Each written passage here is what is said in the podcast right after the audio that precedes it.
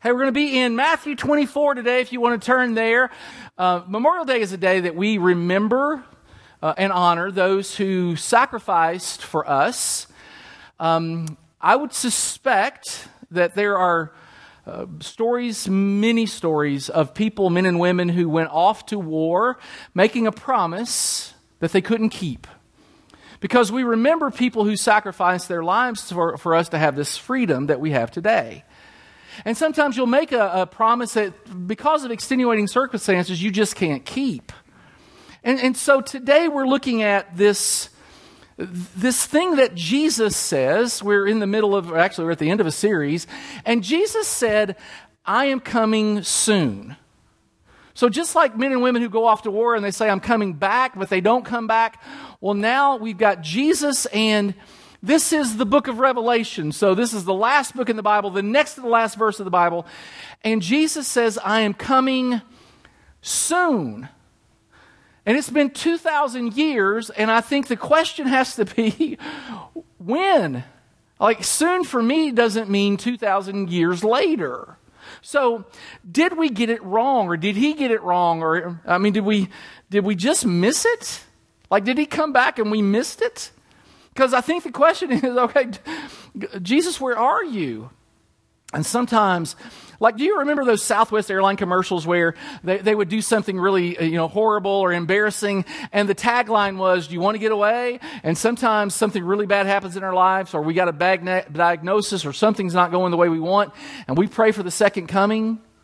Like when you're driving down the road and you see the blue lights, it's like, Lord, this would be a great time uh, to come back. You know, we think that way.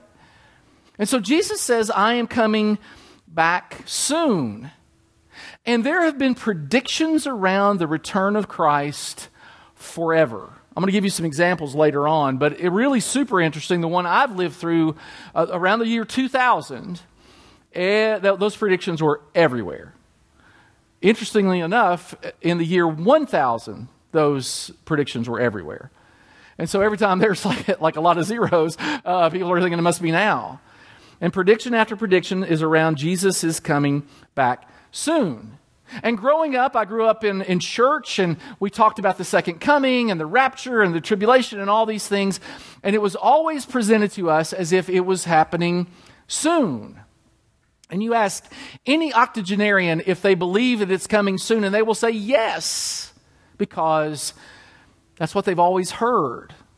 When I, when I grew up, I grew up at Gethsemane Baptist Church, Danville, Kentucky. That's my hometown. That's my home church. There was a little lady named Ida Sampsell. She was, uh, she was delightful.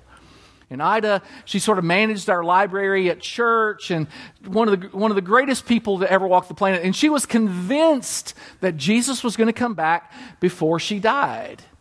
And she was wrong.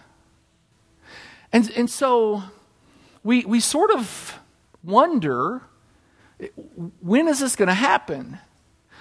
Okay, so uh, just so you understand, so I had to understand, the word soon is the Greek word tachu. You should be saying Gesundheit right now. Uh, tachu.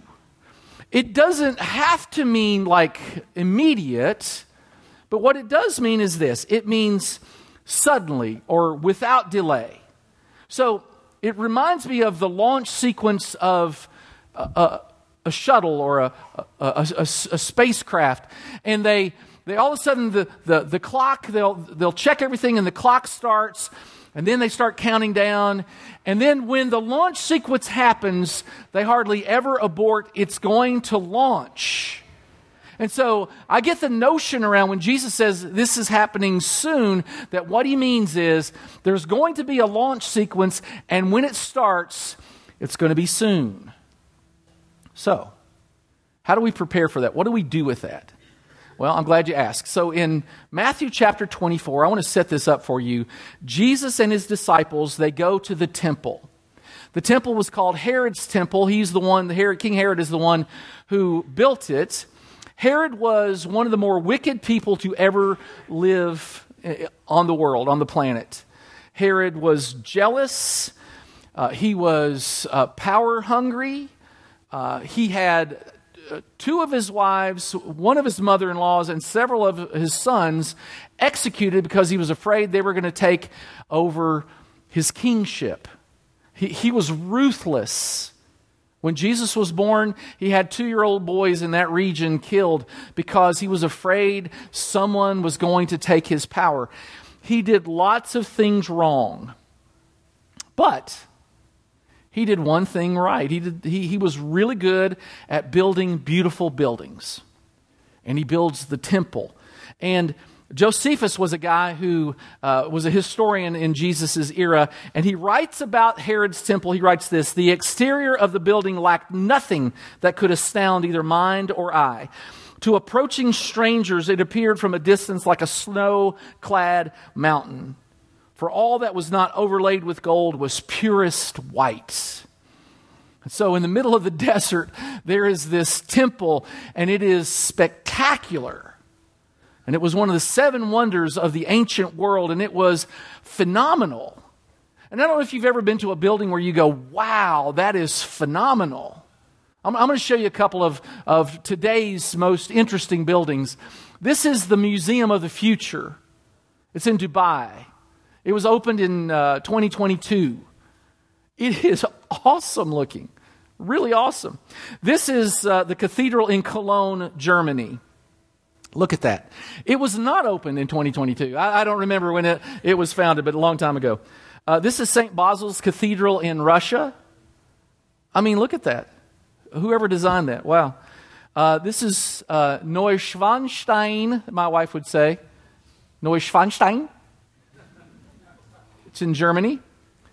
Uh, this is in Milan. This is the Milan Cathedral. Um, b- beautiful. I picked this one last because it's white, the building is white, and that's kind of what the, the temple would have looked like. It wouldn't have been this ornate, but just magnificent. And so this is where we find our story. That's the setting of the story. Jesus left this temple, this beautiful, this amazing building, and was walking away from, with his disciples when his disciples came up to him and called his attention to the building. like, um, dude, have you ever seen anything like this? I mean, this is this is awesome. And I've got a daughter named Mallory, our second daughter, and she was always the one who noticed the little details. We'd be walking, you know, from here to there, and, and she would notice the flowers, and she would point out the flowers because she was always noticing the details. And this kind of reminds me of that. It's like, Jesus, have you have you stopped to look at the temple? And, and, and, Jesus, this is a little bit of a buzzkill. Um, do you see all these things he asked? Truly, I tell you, not one stone here will be left on another.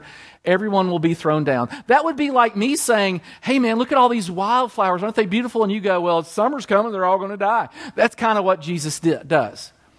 He says, Well, this temple that you are so impressed with eventually will be not one stone left on another. And sure enough, this actually happened about 40 years after Jesus predicts it.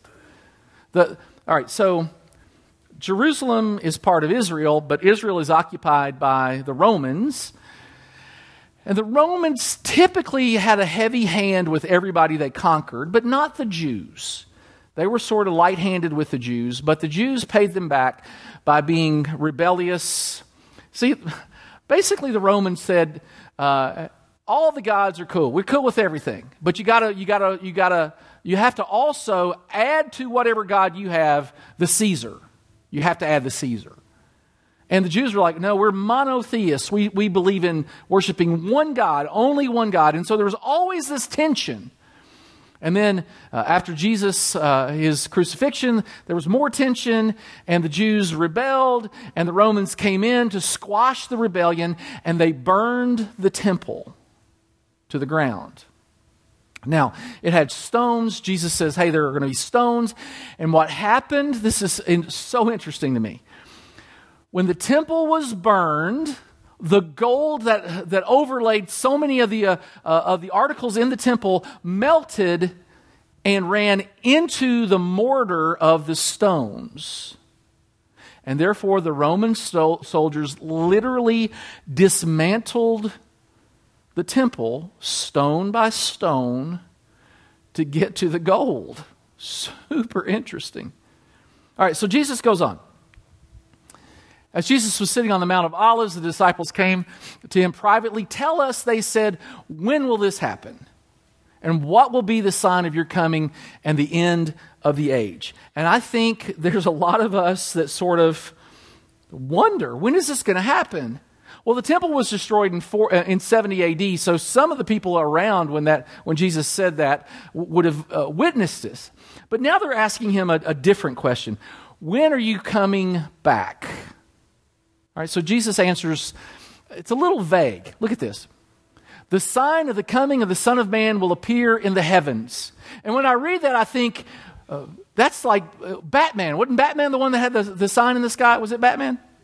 Yeah, have you ever noticed how many how many uh, mans there are in superheroes? Aquaman. Let's name them: Aquaman, Spider Man, Superman. Uh, what? Who? I got them written down. Um, Hawkman. Did you know that one? Iron Man, Ant Man, Rubber Band Man. Uh, mans are everywhere. They're everywhere. All right, so Jesus says, hey, hey, hey, there's going to be a sign in the sky. And then he said, and there will be deep mourning among all the nations of the earth, and they will see the Son of Man arrive in the clouds of heaven with power and great glory. With power and great glory. Now,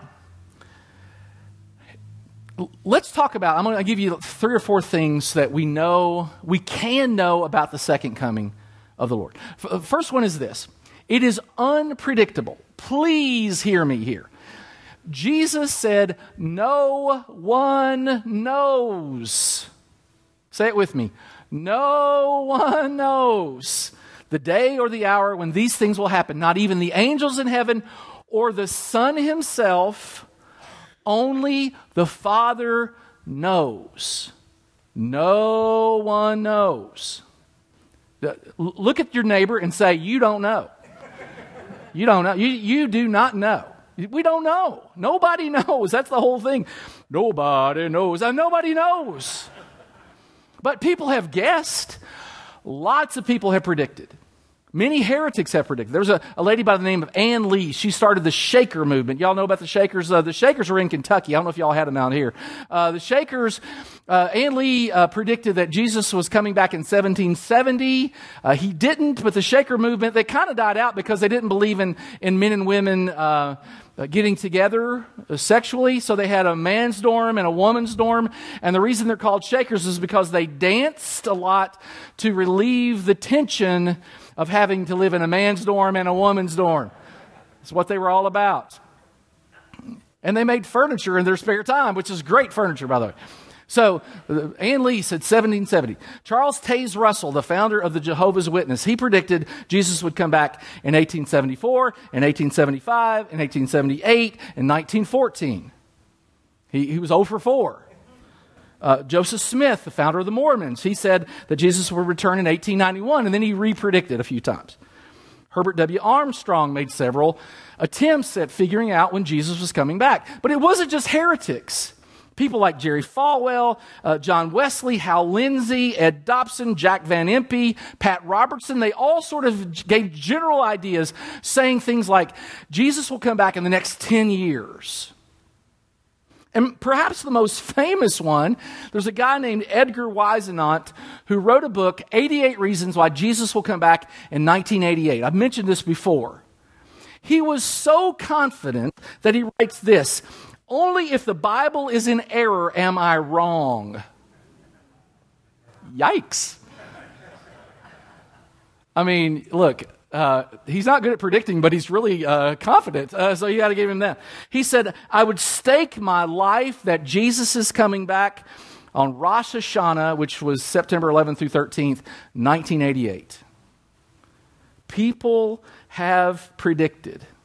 But when Jesus says no one knows, not even the Son, if God isn't telling Jesus, I'm fairly certain he's not telling some random dude or dudette. It just doesn't make any sense. Now, um, Paul says this. Paul is this writer of much of the New Testament. The hour has come for you to wake up from your slumber because our salvation is nearer now than when we first believed. Every parent in this room who's ever taken a vacation with a child, when you're driving down the road, you're going to Disney or you're going to uh, Dollywood or you're going, you know, to uh, uh, Gaffney, you know, wherever you're going. Uh, you're going somewhere and it's going to be great, right? And your kid in the back back says, um, "Are we there yet?" And every dad, uh, every car, uh, every time will say something to the effect of, "We're not there yet, but we're ten minutes closer than the last time you asked." And this is Paul basically saying, we're not there yet, but we're almost there. So stay awake. It's about time. It's almost there. We're, we're, we're almost there. And to us, he would say, we're almost there. If you are a business person and you have an administrative assistant and you say to him or her, Hey, I need some papers drawn up. When I get back, I need to sign these papers. You can't docu-sign them. I have to physically sign them. We have to physically drop them in the mail. DocuSign will not work. When I get back, I need those papers ready. And your administrative assistant, she calculates, Oh, he's on flight 972 on Delta. He's been in Minneapolis and now he's flying to, uh, to, to Green Greenville Spartanburg, and he arrives at, at whatever I just said, 942, whatever it was. And, and then I know it's going to take him seven minutes to get to his car, and then he's going to take a couple minutes to to, to pay, and then he's going to stop for a McFlurry, and then he'll get back to the office, and it's going to be 1110, and you get there at 1110, and she's calculated perfectly when you're going to arrive, but she's not, or he's not actually gotten the documents ready. Would you be happy? Jesus never asks us to predict our ETA, to predict his ETA. Not one time did he ever say, hey, I'd like you to figure out when I'm coming back. In fact, remember what he said? No one knows. Nobody knows. I like ETAs. I love them. When I'm driving somewhere and I put it on my Waze app or my Google Maps or whatever, and it'll say, you know, your destination, you're supposed to arrive at 102. Men, let me ask you a question. When it says destination 102, your estimated time of arrival, what does that mean for you? We got to get there at 101. That's right. That's a challenge. It's a challenge for us. 102 my eye. Uh, I'll show you, Mr. Waze app, little guy. I, you know, that's what we do. Well, Jesus never asked for an ETA to be predicted. He just didn't. He never said, hey, you should do this. In fact, he says stuff like this Therefore, keep watch, be alert, because you do not know on what day your Lord will come. you know what this reminds me of? When I was a teenager and my, my parents would be out and I would have uh, someone over to the house, you know, maybe a girl. Oh. It, it never happened, but I, in my mind, I've heard of stories like this. Probably for you. You know, it might happen for you. And, and you, you're, you're constantly, you know, every sound, it might be the garage door, and you're, uh, this is, therefore, keep watch kind of, kind of the, the idea. Because you do not know what day your Lord will come. Be ready, because the Son of Man will come at an hour when you do not expect him. He, he's coming, and you can't know when. It is unpredictable. You just don't know. Something else about his second coming, it will be personal. In John 14, Jesus said, In my Father's house are many rooms. Jesus is giving this speech or this talk uh, toward the end of his life. This is the night before he's betrayed and crucified. In my Father's house are many rooms. If it were not so, I would have told you. I am going there to prepare a place for you. And this is bride and groom language. This is, this is, in Jewish culture, if I'm a, a young man uh, and, and there's a young girl over here, our dads get together and they negotiate a bride price. And as the husband or as the groom, uh, we have to pay some money to him. I would love this to come back, by the way. Uh, I've still got two that are available, so I'd like this tradition to come back. And they would pay the grooms, uh, they pay the bride's uh, dad and then once the negotiation is sealed, they would drink a, a, cup of wine, and that would seal the deal. And then it was his obligation, the son, the groom's obligation to go build a room onto the, the compound. They lived kind of in a compound called an insula. And, and it would be the groom's uh, objective to go build a room.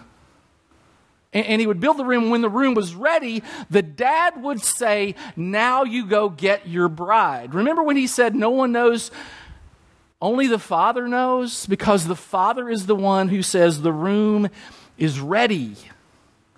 And when it happened, the groom's entourage, they would walk through the streets. So the whole time, this bride has no idea when, when the wedding is going to happen. Josiah, Sarah Margaret, what's the date? No, no, not how many days. What's the date? What time? You should know this, Josiah. What? Five o'clock. Okay. He looks at her like he doesn't know the time. Okay. He doesn't, he doesn't know the time. Some of us get to go to this. Uh, so, uh, but they've been planning that forever. They, they, they have a, a venue and there's a menu. it's kind of fun. Uh, and they got stuff. They're ready. Well, this, think about being this bride. You have no idea. You're, you're sitting there, but you have to be ready because the groom, the, the dads of the groom might say, It's time. And, and the dude and his entourage, they, they go through town with torches and they're blowing the horn, the shofar. They're blowing the horn and they're coming through town and everybody's like, oh, is it going to be a wedding? Because they're southern. Uh, they're going to be a wedding. And they go, and she's got to be ready. That's what he's talking about here. And I go, and if I go to prepare a place for you, I will come back. Jesus didn't say, hey, I'm going to send some second rate angel to come get you. I will personally come back and get you. And he makes this promise. And promises are easy when you don't have to keep them. But Jesus makes this promise. I heard about this little uh, babysitter. She's sitting these three kids, and these kids were uh, were wild. I mean, just not easy to control. And the parents knew this, and it's her first time keeping them. And they sort of they go to dinner, but they're a little worried about what's going to happen. And they come home, and the kids are in bed asleep, to their amazement. And they pay this little girl, and she's on the way out the door, and she said, Oh, by the way, the way I got them to go to sleep was I promised them you would buy them a pony tomorrow. See ya. Uh, so, so a promise that you don't have to keep is quite easy to make. Well, Jesus says, I am coming back. And it's not just personal, it's going to be powerful. Remember, we just read this. For when the Son of Man returns, he will know, uh, you will know it beyond all doubt. Remember, I told you about Charles, Taze Russell, who said that Jesus was going to come back here, here, here. And then when he predicted 1916 and then it didn't happen, he said, Oh, well, Jesus came spiritually. No. Because Jesus said, when he comes back, they'll be beyond all doubt. It will be as evident as lightning that flashes in the sky. You will know it. And I think about this when I think about I think about the grand entrances that we have today. So it's the Grammys or it's the uh, uh, Oscars, and and people they roll out the red carpet, and these limousines drive up, and these stars get out, and and the paparazzi are popping pictures, and and it is this this this production or if you go to a, a professional basketball game or a college basketball game and there's introductions and they'll, they'll introduce and, you know, uh, I've been to a, a, few Kentucky basketball games and they'll say stuff, you know, like, um, uh, and now starting at guard, a six six junior from Walla Walla, Washington, uh, you know, uh, John Bunyan. And, and they make this announcement. I kind of like that uh, when I preach, by the way. Nobody will really buy into it. Preaching today, I, I kind of like that. You know, uh, maybe not the height or definitely not the weight, but I'd like him to, to say, hey, you know, he's in the pulpit today. And, and Jesus says, hey, hey, hey, there will be no doubt when he comes back, he's not sneaking in like the, the back fence kind of coming in where nobody knows it. He's not sneaking in everyone will know. And, and look at this. He says, tell you the truth, the time is coming when the dead will hear the voice of the Son of God, and those who hear it will live, and those who are in the grave will hear his voice and come out. I think dead people walking around will be noticed. I'm not sure. Um, maybe not in San Francisco. Uh, but uh, yes, I think it will be noticed, right? I do think it'll be noticed. Now, people ask about the tribulation. All right, tribulation. Uh, the Bible teaches there is this uh, seven year period of really, really bad stuff that goes down. And really smart people and really educated people disagree. But I'll give you the theories. There are people that think um, Jesus will come back. Um, and, well, the rapture will happen. The Christians will, will be, be taken uh, into heaven before the tribulation. They're called pre tribulation. There are some who believe uh, Christians will live through half of it, three and a half years of the seven year period. They're called mid tribulation people. And, and, so they'll have to, the Christians will have to endure some of the tribulation, but not all the tribulation. Then there are some who believe that Christians live through the tribulation and the rapture and Jesus is coming are kind of simultaneous. It's called post tribulation. Uh, I have studied this exclusively, and I will tell you what the correct answer is. Yeah, I don't know. I have no idea. I got no idea. I have believed all of them at one, uh, one time or another in my life. There's evidence for all of that. I am going to hope for pre, I'm going to prepare for post. Let me tell you about a book you need to read. It's, called, it's by a guy named Nik Ripken, N I K Ripken. It's called The Insanity of God. Nik Ripken has worked overseas in places where Christians are persecuted today. We get in our little American Christian bubble and we act as if all Christians are like us. We all have freedoms. We don't all have freedoms. There are Christians in China today who are persecuted for their faith. In fact, if you want to be a preacher in a Christian church in China, uh, they say, they kind of have this joke unless you spent some time in prison, you don't qualify. You, you've really not suffered, you haven't earned it. There are Christians in predominantly Muslim countries who are persecuted for their faith today. To think that Jesus, for some reason, thinks that we American Christians are so weak that we can't face persecution and he's going to take us right out. I hope you're right. But how's that fair to every other Christian throughout the centuries who's had to endure persecution for their faith? The church was founded on the blood of the martyrs of Christ. You read the book of Acts, everybody gets persecuted. You, have got 11 disciples that were left, all of them are persecuted. Paul, uh, Peter said, I count it a, a joy to be persecuted. It, it connects me more f- fully to Jesus. I am not going to go looking for persecution. But I don't think that we should just think we're not going to be persecuted. And then there's this imagery, and I just, I'll, I'll, let me qualify right now. Let me say this. I really wish this wasn't in Scripture.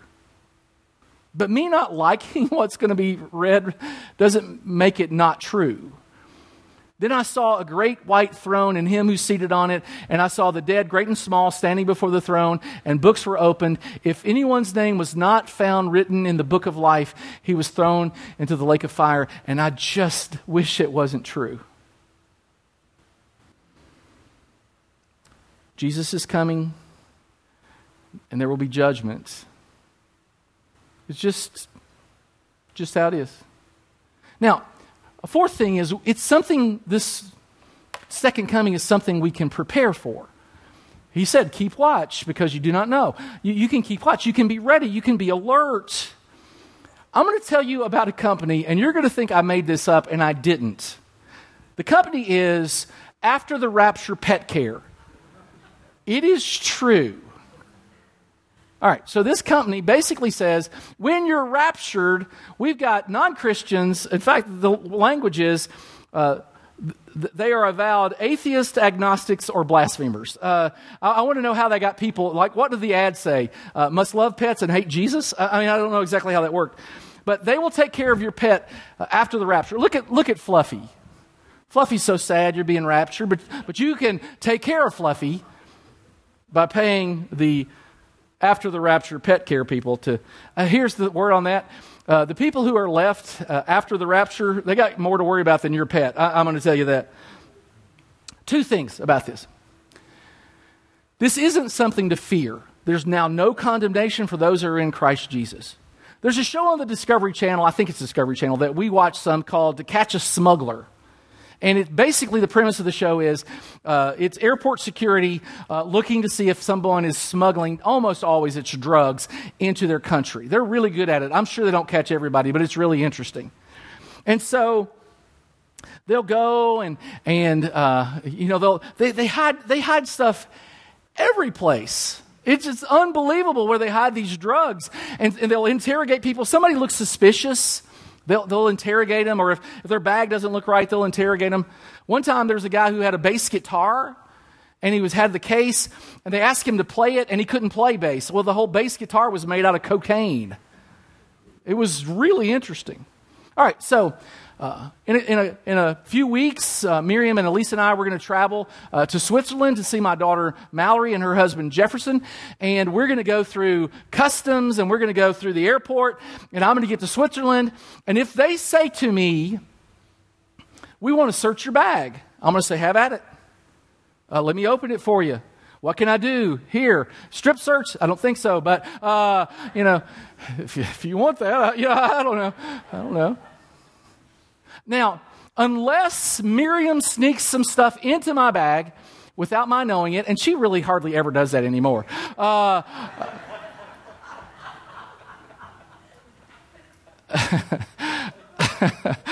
if you just knew my wife and knew how stupid that was, um, I, I, don't have anything to worry about. I, I just don't. I'm not guilty.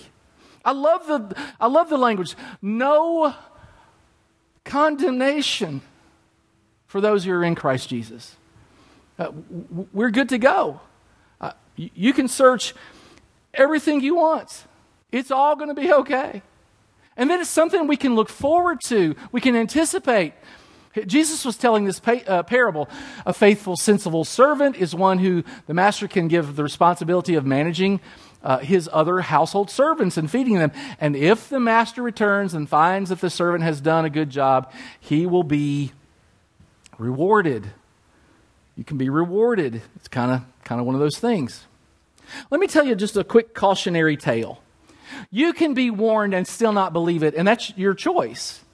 In 1980, there was um, talk about Mount St. Helens in Oregon uh, exploding, like it was going to uh, erupt, is the right word. And so they told everybody on the mountain and near the mountain, hey, we need to get you uh, off the mountain. And there was one guy who refused to go, 83 year old. His name was Harry Truman, no relation to the former president. And he had a cabin and 16 cats. And he said, uh, This mountain would never do me, I've lived here all my life, the mountain would never do me wrong like that. I don't fear the mountain. So he didn't fear the mountain. And on May 18th at 8:13, the mountain exploded. The top 1,500 feet of the mountain disappeared. The sound of the eruption was heard 600 miles away.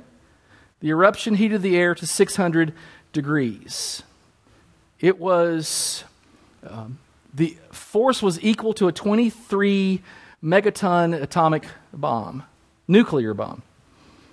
Uh, I'm going to read this to you. Old Harry never heard a thing because a shock wave of energy traveling faster than the speed of sound slammed outward from the volcano.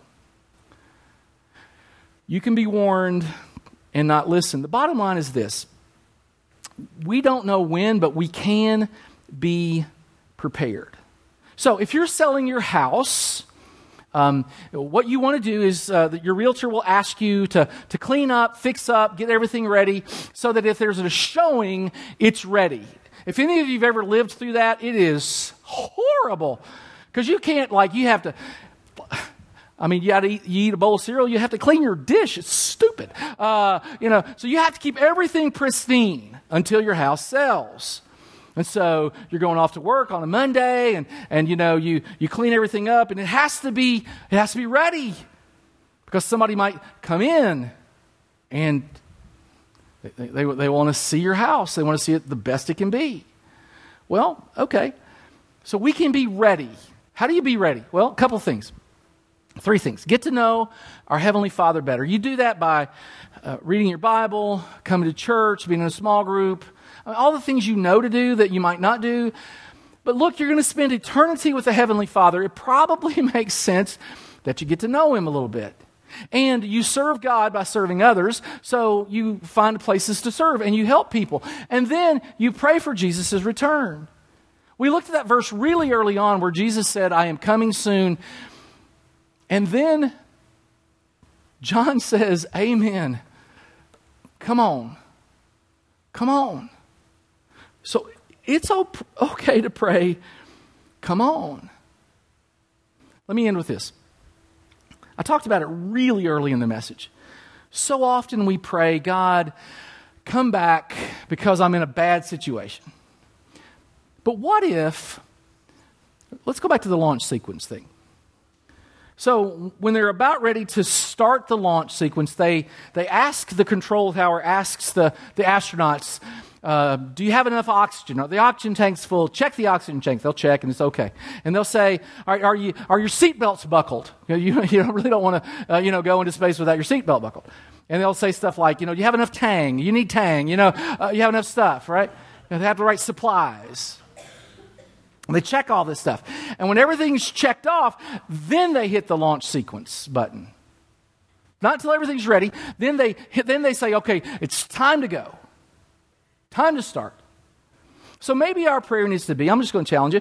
Maybe our prayer needs to be, Lord, is there something I can do that will start the launch sequence? Maybe you're waiting on me, you know, to, to witness to somebody or read something or do something. Maybe uh, I, I am the, the, the linchpin of the launch sequence and I don't want to hold you back. So our prayer can be, Lord, show me what I can do to instigate, to, to start the launch sequence. Because I can tell you this life here is it's great, but sometimes it's hard. But then there's heaven. And it's going to be 24 7 being with the Lord, and it's going to be awesome. It's kind of why you need to get to know Him a little better. So my prayer for us is that we would not be scared of all this stuff. We maybe we don't even think about, hey, when's it going to be happening? But we're just going to be ready. We're just going to be ready. Let's just get ready. It's going to happen sometime. So we might as well be ready. Let's pray. Thank you, Lord, for the challenge of this message to, to be ready. And for the promise of this message that you're going to come back. And I ask, Lord, that you would Help us as we prepare for your coming. We pray it in Jesus' name. Amen.